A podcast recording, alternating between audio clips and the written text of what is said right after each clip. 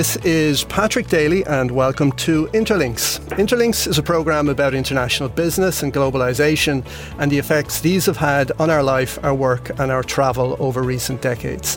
There's a little bit of history, a dash of economics, a sprinkling of business, and an overlay of personal experience both from me and from my interviewees. Today, in a special edition of the programme, we will be talking to economist Jim Power on foot of a call from the Local Jobs Alliance for the establishment of a state agency with specific responsibility to grow and develop SMEs in Ireland. Jim Power is Chief Economist at Friends First and founder of the economic research and consultancy firm Jim Power Economics and has authored the report called Significance of the SME Sector in the Irish Economy on behalf of the Local Jobs Alliance that sets out the proposal for this agency. Delighted to have Jim join us today to discuss his proposal and the economic climate that Ireland is emerging into as we ease out of COVID restrictions. Welcome, Jim, and thanks very much for being here with us today. Uh, you're very welcome, Patrick. My pleasure. To get us started, Jim, what uh, in the Irish context constitutes an SME in terms of turnover, employees, and how important is this sector to the Irish economy? Okay, an SME, which is a small and medium sized enterprise, uh, is categorised as a business that employs less than 250 people or has a turnover less than 5 million euro. Um, and okay, so the, the, the point, I suppose, is that companies of that category account for 99.8% of total businesses in the Irish economy, and they employ about 1.06 million people. So, really, uh, what we would categorise as an SME is the typical business you see out there in the Irish economy, and they are a particularly important component of sort of the towns and villages and cities around the country but even here in Dublin, you know, the mm shops, the restaurants, um, all of the businesses we see out there, many of those could actually be categorized as SME. So it is an incredibly um, important component of the Irish economy. And I would argue uh, that while foreign direct investment is really important, that the SME sector really is the lifeblood of the economy. Okay. And what's the current position or state of the SME sector in Ireland as we look? We're looking now to kind of emerge from the restrictions and put in place uh, new measures to uh, get out of COVID 19. So, what's the, what's the current state of the sector? Well, I, suppose it's important to recognise, you know, prior to COVID 19 and the shock that represents, uh, life for SMEs is challenging. You know, um, margins are generally tight. Um, they face, you know, lots of costs uh, of doing business. So it's it's never easy for an SME to actually survive and prosper. And then when it gets hit with a shock like COVID nineteen, and have no doubt about it, COVID nineteen has had a much more devastating impact on the SME sector than on any other part of the economy. Yeah. So if you look at the sort of hierarchy of pain, uh, the accommodation and food services sector, or in other words, hospitality, as in pubs, restaurants, hotels, uh, they were forced to shut down in the second half of March. Uh, many of those businesses have not yet reopened. Um, secondly, the non grocery retail sector, all of those shops we see on our streets, mm-hmm. have been effectively shut down since the second half of March. So, um, COVID 19 has had an absolutely devastating impact on many of those SMEs. And I, I would argue that you know, from a government perspective, the one thing we need to ensure is that as the economy is gradually reopened, that those SMEs are still around to actually reopen and drive the economy back into recovery. Because could you imagine trying to rebuild our tourism sector if half the pubs, restaurants, and hotels in the country were to shut down? So um, the, the environment for many SMEs at the moment is during the period of lockdown has been dreadful. But even after they reopen, uh, recovery is going to be slow because those businesses, particularly, will be subject to expensive and business limiting social distancing measures and health protocols. And on top of that, you know, the economic environment is going to be tougher with higher unemployment. So it's one thing getting the SMEs, those businesses to reopen.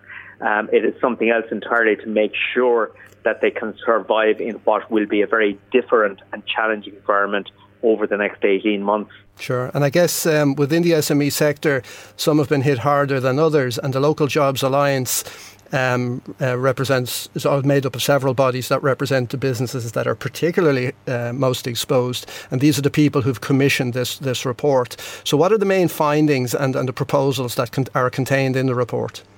Okay, there's there's two aspects to the report. As you say, the Local Jobs Alliance is made up of seven bodies: the two vintners associations, the Hotels Federation, ISME, the RG Data, uh, the CSNA, that's the Convenience Stores Network Association. So, uh, but bodies like that um, are really focused in on employment in our community. You know, a lot of sort of smaller community businesses, a lot of them being family owned. Um, there's two aspects to the report. One was, and this really wasn't the original intention of the report, but as things developed, it changed. Uh, but one, one of the things is looking at the sort of assistance that will be required for those businesses because of COVID 19. So, you know, we're looking at the hospitality sector, for example, um, a reduction in the VAT rate to 0%. Um, and then from the end of 2021 onwards, a 9% VAT rate permanently. Mm-hmm. Um, we're looking at various grants to, um, you know, fund the businesses during the shutdown period and then financial assistance, you know, for the first 12, 18 months after they reopen. Um, we're, we're looking at the notion of trying to um, grant aid those businesses to make sure that they can cope with the new reality. So social distancing, for example, and all of the requirements around that. And it's grant aid as opposed to loans, right? Will inevitably have to develop a much stronger online presence. So a lot of measures like that intended to get the businesses up and running again at the end of COVID 19 and then to survive. The longer term perspective, and I suppose this was the original purpose of the report, was to make sure that the often neglected SME sector becomes an integral part of a program for government. Because typically, when a program for government is being developed, um, it is dominated by, on one on the business side, IBEC and big business interests, and at the other side, then on the worker side, by trade unions, whereas the small business owners rarely get a look in. So I am calling explicitly for the SME sector and how the SME sector is going to be treated to be a key part of the new program for government that's being developed. And I would also, I am recommending that we set up a specific state agency to nurture, promote, and help the SME sector. And the, the model I would use is along the lines of, for example, the IDA, which is responsible for attracting foreign direct investment into the country, does that very successfully. Um, Enterprise Ireland, which has responsibility for building the export potential of Irish businesses, which it also does very successfully. But the SMEs have always sort of fallen down between the cracks. There is no agency with specific responsibility for SMEs. And I am suggesting that we should set up one up as a matter of priority because there is no doubt those small and medium sized businesses will be absolutely essential to re employing the 1.2 million people currently unemployed and also to rebuild our economy in general. How would we avoid an overlap or a potential conflict maybe with the remit of Enterprise Ireland, for example? Uh, well, m- many SMEs just don't export. Okay. Yeah. So you know, you look at a pub, you look at a restaurant, you look at a hairdresser, you look at many of the retailers. They don't export, and they never will export because of the nature of what they do.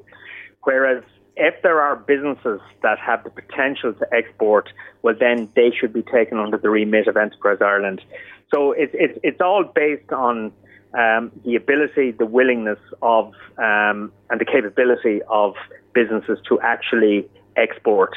Okay, and outside of the companies that make up the uh, the representative bodies who are in the LGA, would this body also help those wider SME sectors? You know, including uh, wholesale distribution, small manufacturing, construction, transport, logistic services, and so on. Absolutely, it, it, it, would um, it should include every single SME in the country that qualifies. Absolutely.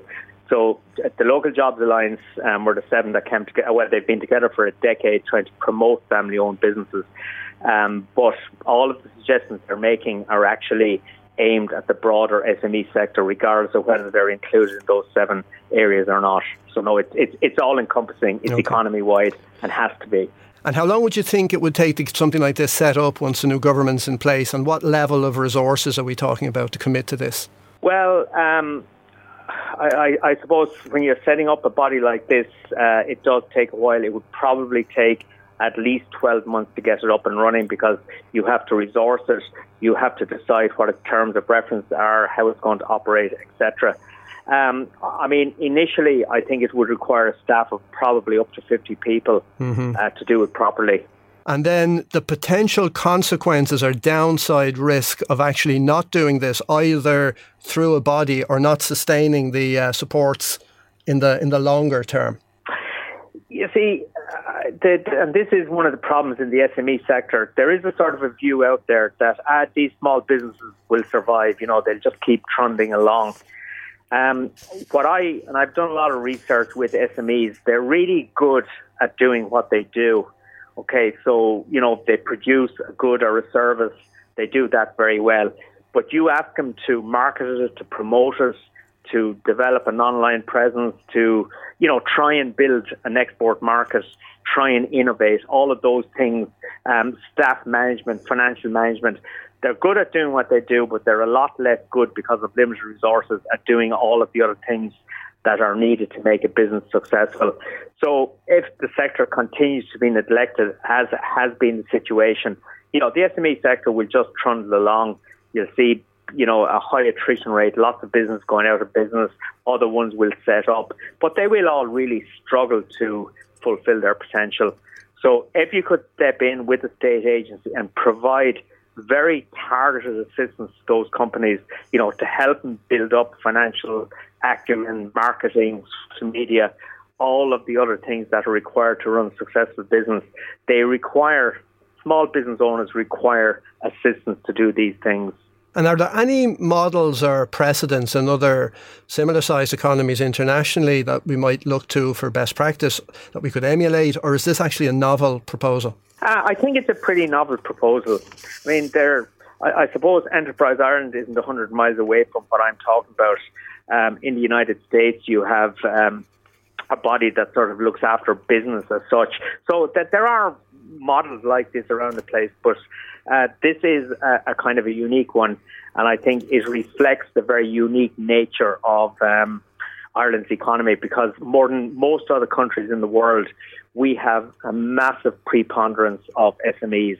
As I said, 99.8% of businesses that are registered in Ireland are actually SME. Uh, whereas in other countries, and you can see it in Germany at the moment, even, you know, we're finding out as the go- German government tries to supply aid to companies in the context of COVID, a lot of those companies are large. We have a lot less large companies here in Ireland. What I would like to see ultimately, the end of all of this, is that we have less SMEs in the economy and that they grow up to be larger companies. Yes, indeed. Yeah, it strikes me that one of the one of the difficulties with the SME sector in representing itself is, is that it's not really a vertical sector at all. You know, say no. like food or pharma and construction, but rather it's like a horizontal cut across of all of these vertical sectors. So consequently, its voice is kind of diluted. Is that a, a difficulty and a challenge uh, that that you see there out there? And if so, what can be done to re- remedy that? Yeah, yeah, it is. It is a huge challenge because. Um, I mean, I, for example, am an SME employing two people. Um, restaurant down the road is an SME employing maybe 20 people. Um, a small manufacturing operation, you know, here in Dublin, maybe employing 100 people is an SME. So it, it's an incredibly uh, dispersed sector, mm. um, and it's, it's hard to define it. So that's a problem. Um, it never speaks with united voice or never gets a united representation. So that's why I think if you could set up a state body acting as an umbrella for all of those different sectors, you'd have a much greater chance of success. Yeah, it's interesting. They're all kind of at the tail end of whatever vertical sector they're they in are. and whatever association they belong to. Isn't that the case? That's absolutely the case, yes. Okay. Yes. So, what would you say are the actual strengths of the Irish SME sector that, that will stand to it as, as we look to get back on our feet in the coming weeks and months? Well, one of the strengths is the passion that these business owners have. Um, you know, the, the fact that they managed to stay in business despite the challenges of operating as an SME um, just demonstrates the passion they have. Um, and I think that's what we need to exploit more than anything else and actually encourage that passion, promote that. And um, so that, that that's it, it's passion. Yeah. And uh, if you if you go out on a Friday night here in Dublin and you know restaurants, pubs, etc., they are all SMEs, and uh, most of them do a bloody good job. Mm. But they need support. They need to be recognised. Yeah, yeah. You mentioned Germany there earlier. How do Irish SMEs compare to those in other uh, European economies, say in terms of capitalisation, investment, management, professionalism, and so on? Well, one of the problems with Irish SMEs is that there's a huge, huge um, dependence on bank credit, whereas in countries like Germany, you have much more, and particularly the United States, uh, there's a lot of private capital investment going into those companies. So the sector here is incredibly dependent on the um, the banking sector for finance. That's a problem. It creates a vulnerability, particularly at a time like this, um, when SMEs become higher risk because of the business environment. Um, in, in terms of you know their professionalism and so on, it's a very mixed bag.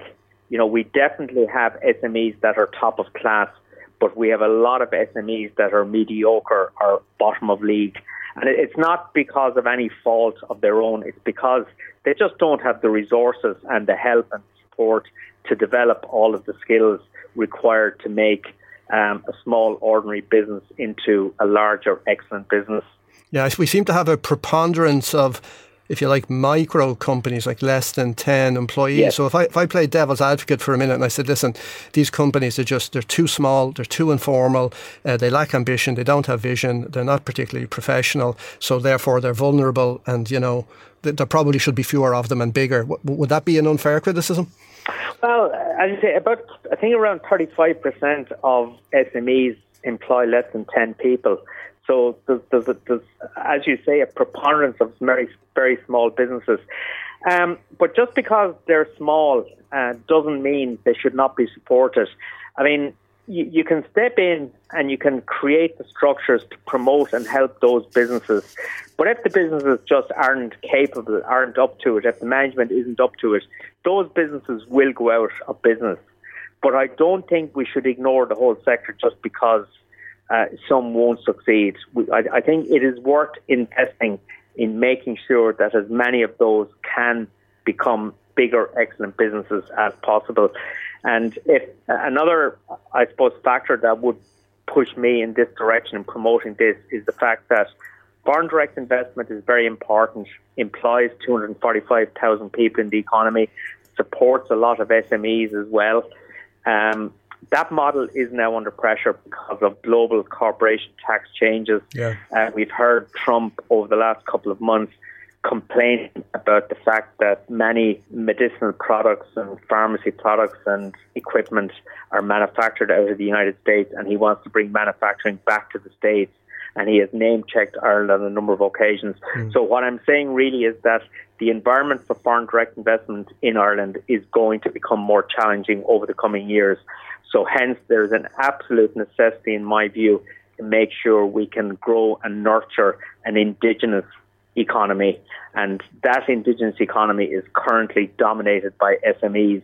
As I was saying, my ambition ultimately would like would, would be to help those companies move from S to M to large. Sure.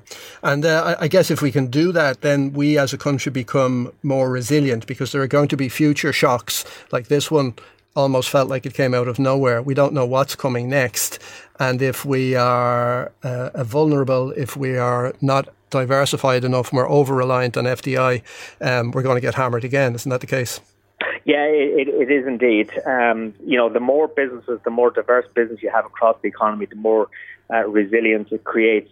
Uh, you asked me the question earlier about international norms. I suppose I should have mentioned in Germany there is this category of business called the Mittelstand, and it is basically small and medium sized businesses that are a key part of the German economy, bit larger than what we would categorize SME here, but they're a key part of the German economy and the German economic model.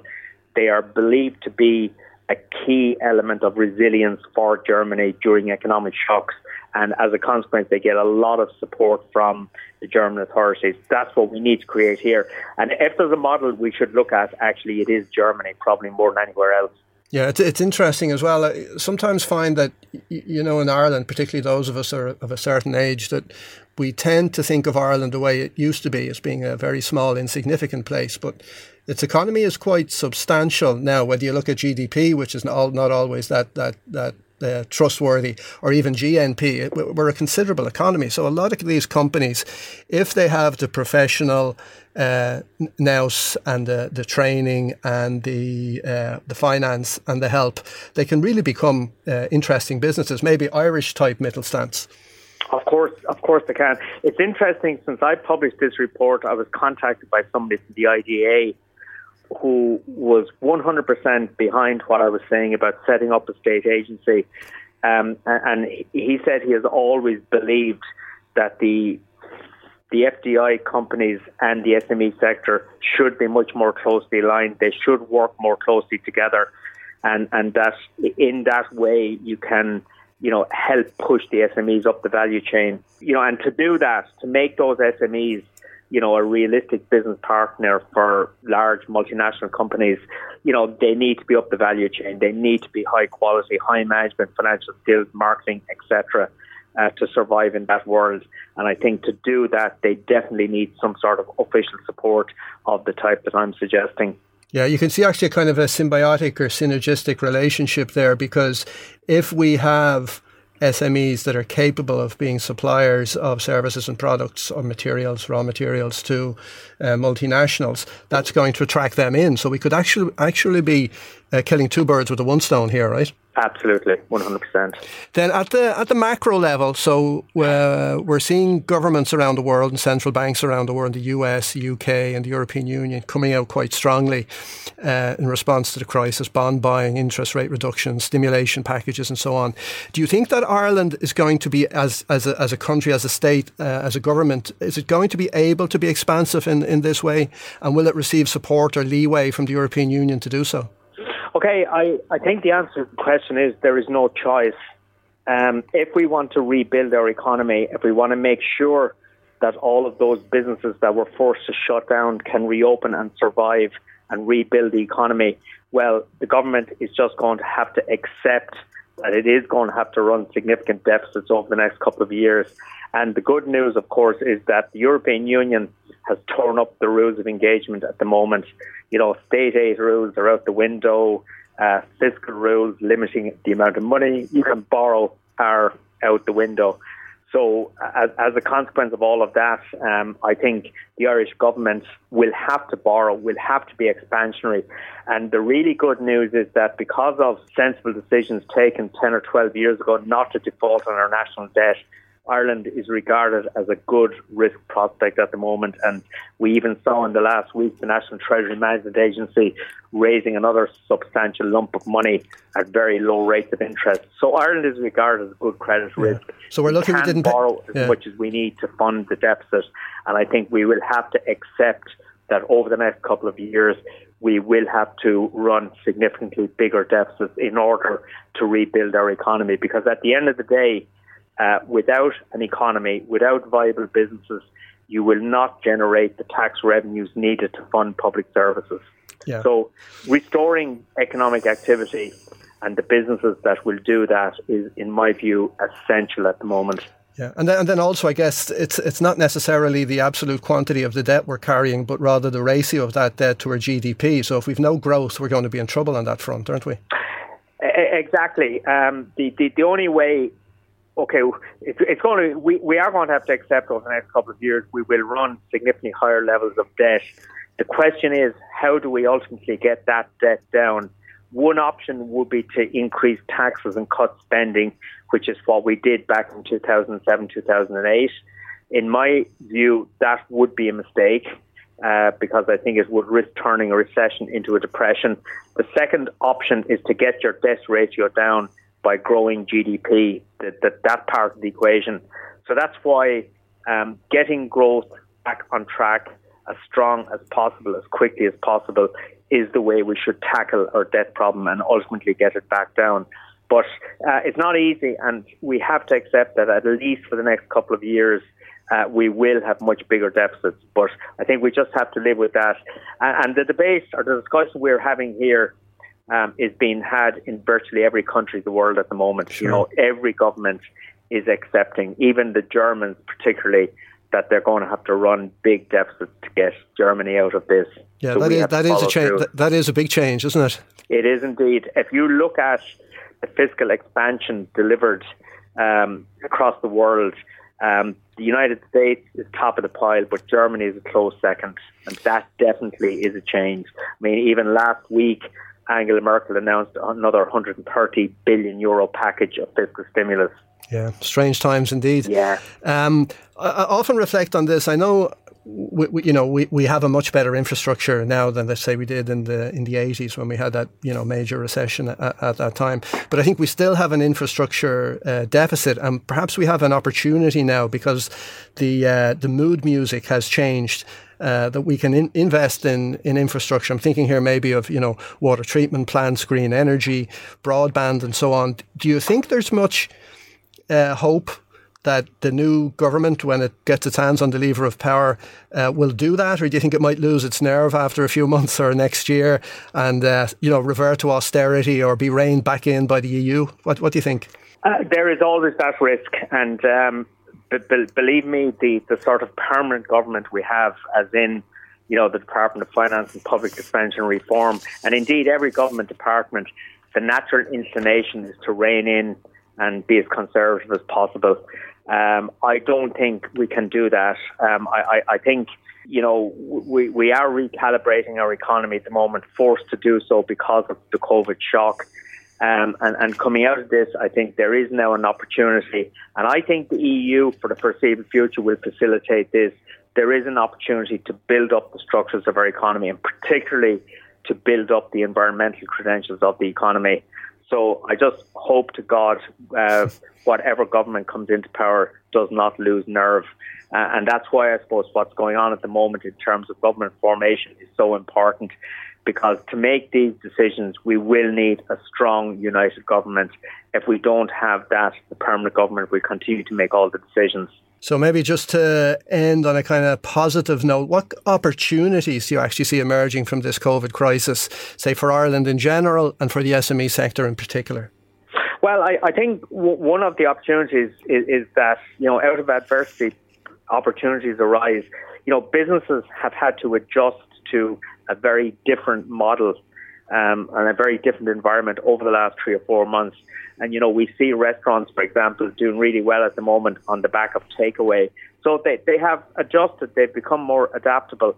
Um, and, and, and I think a shock like this does force business to be much more um, innovative and, and so on. Yeah. And I think we're seeing that. And the second thing is, um, I, I hope Irish people, all of us, recognize just how important it is to support our own local businesses, particularly the smaller ones.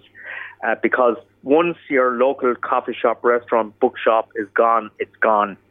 Um, and it's a huge loss to the community as well as to the economy. So I, I would hope people, and I, and I do believe people appreciate now just how important having a safe, secure supply of food is, for example. Yeah. You know, back in middle of March, people were concerned that our food supply chain would break down, and we saw, you know, a lot of hoarding of food products in the supermarkets, and we've come through it unscathed. The food supply chain has held up very well.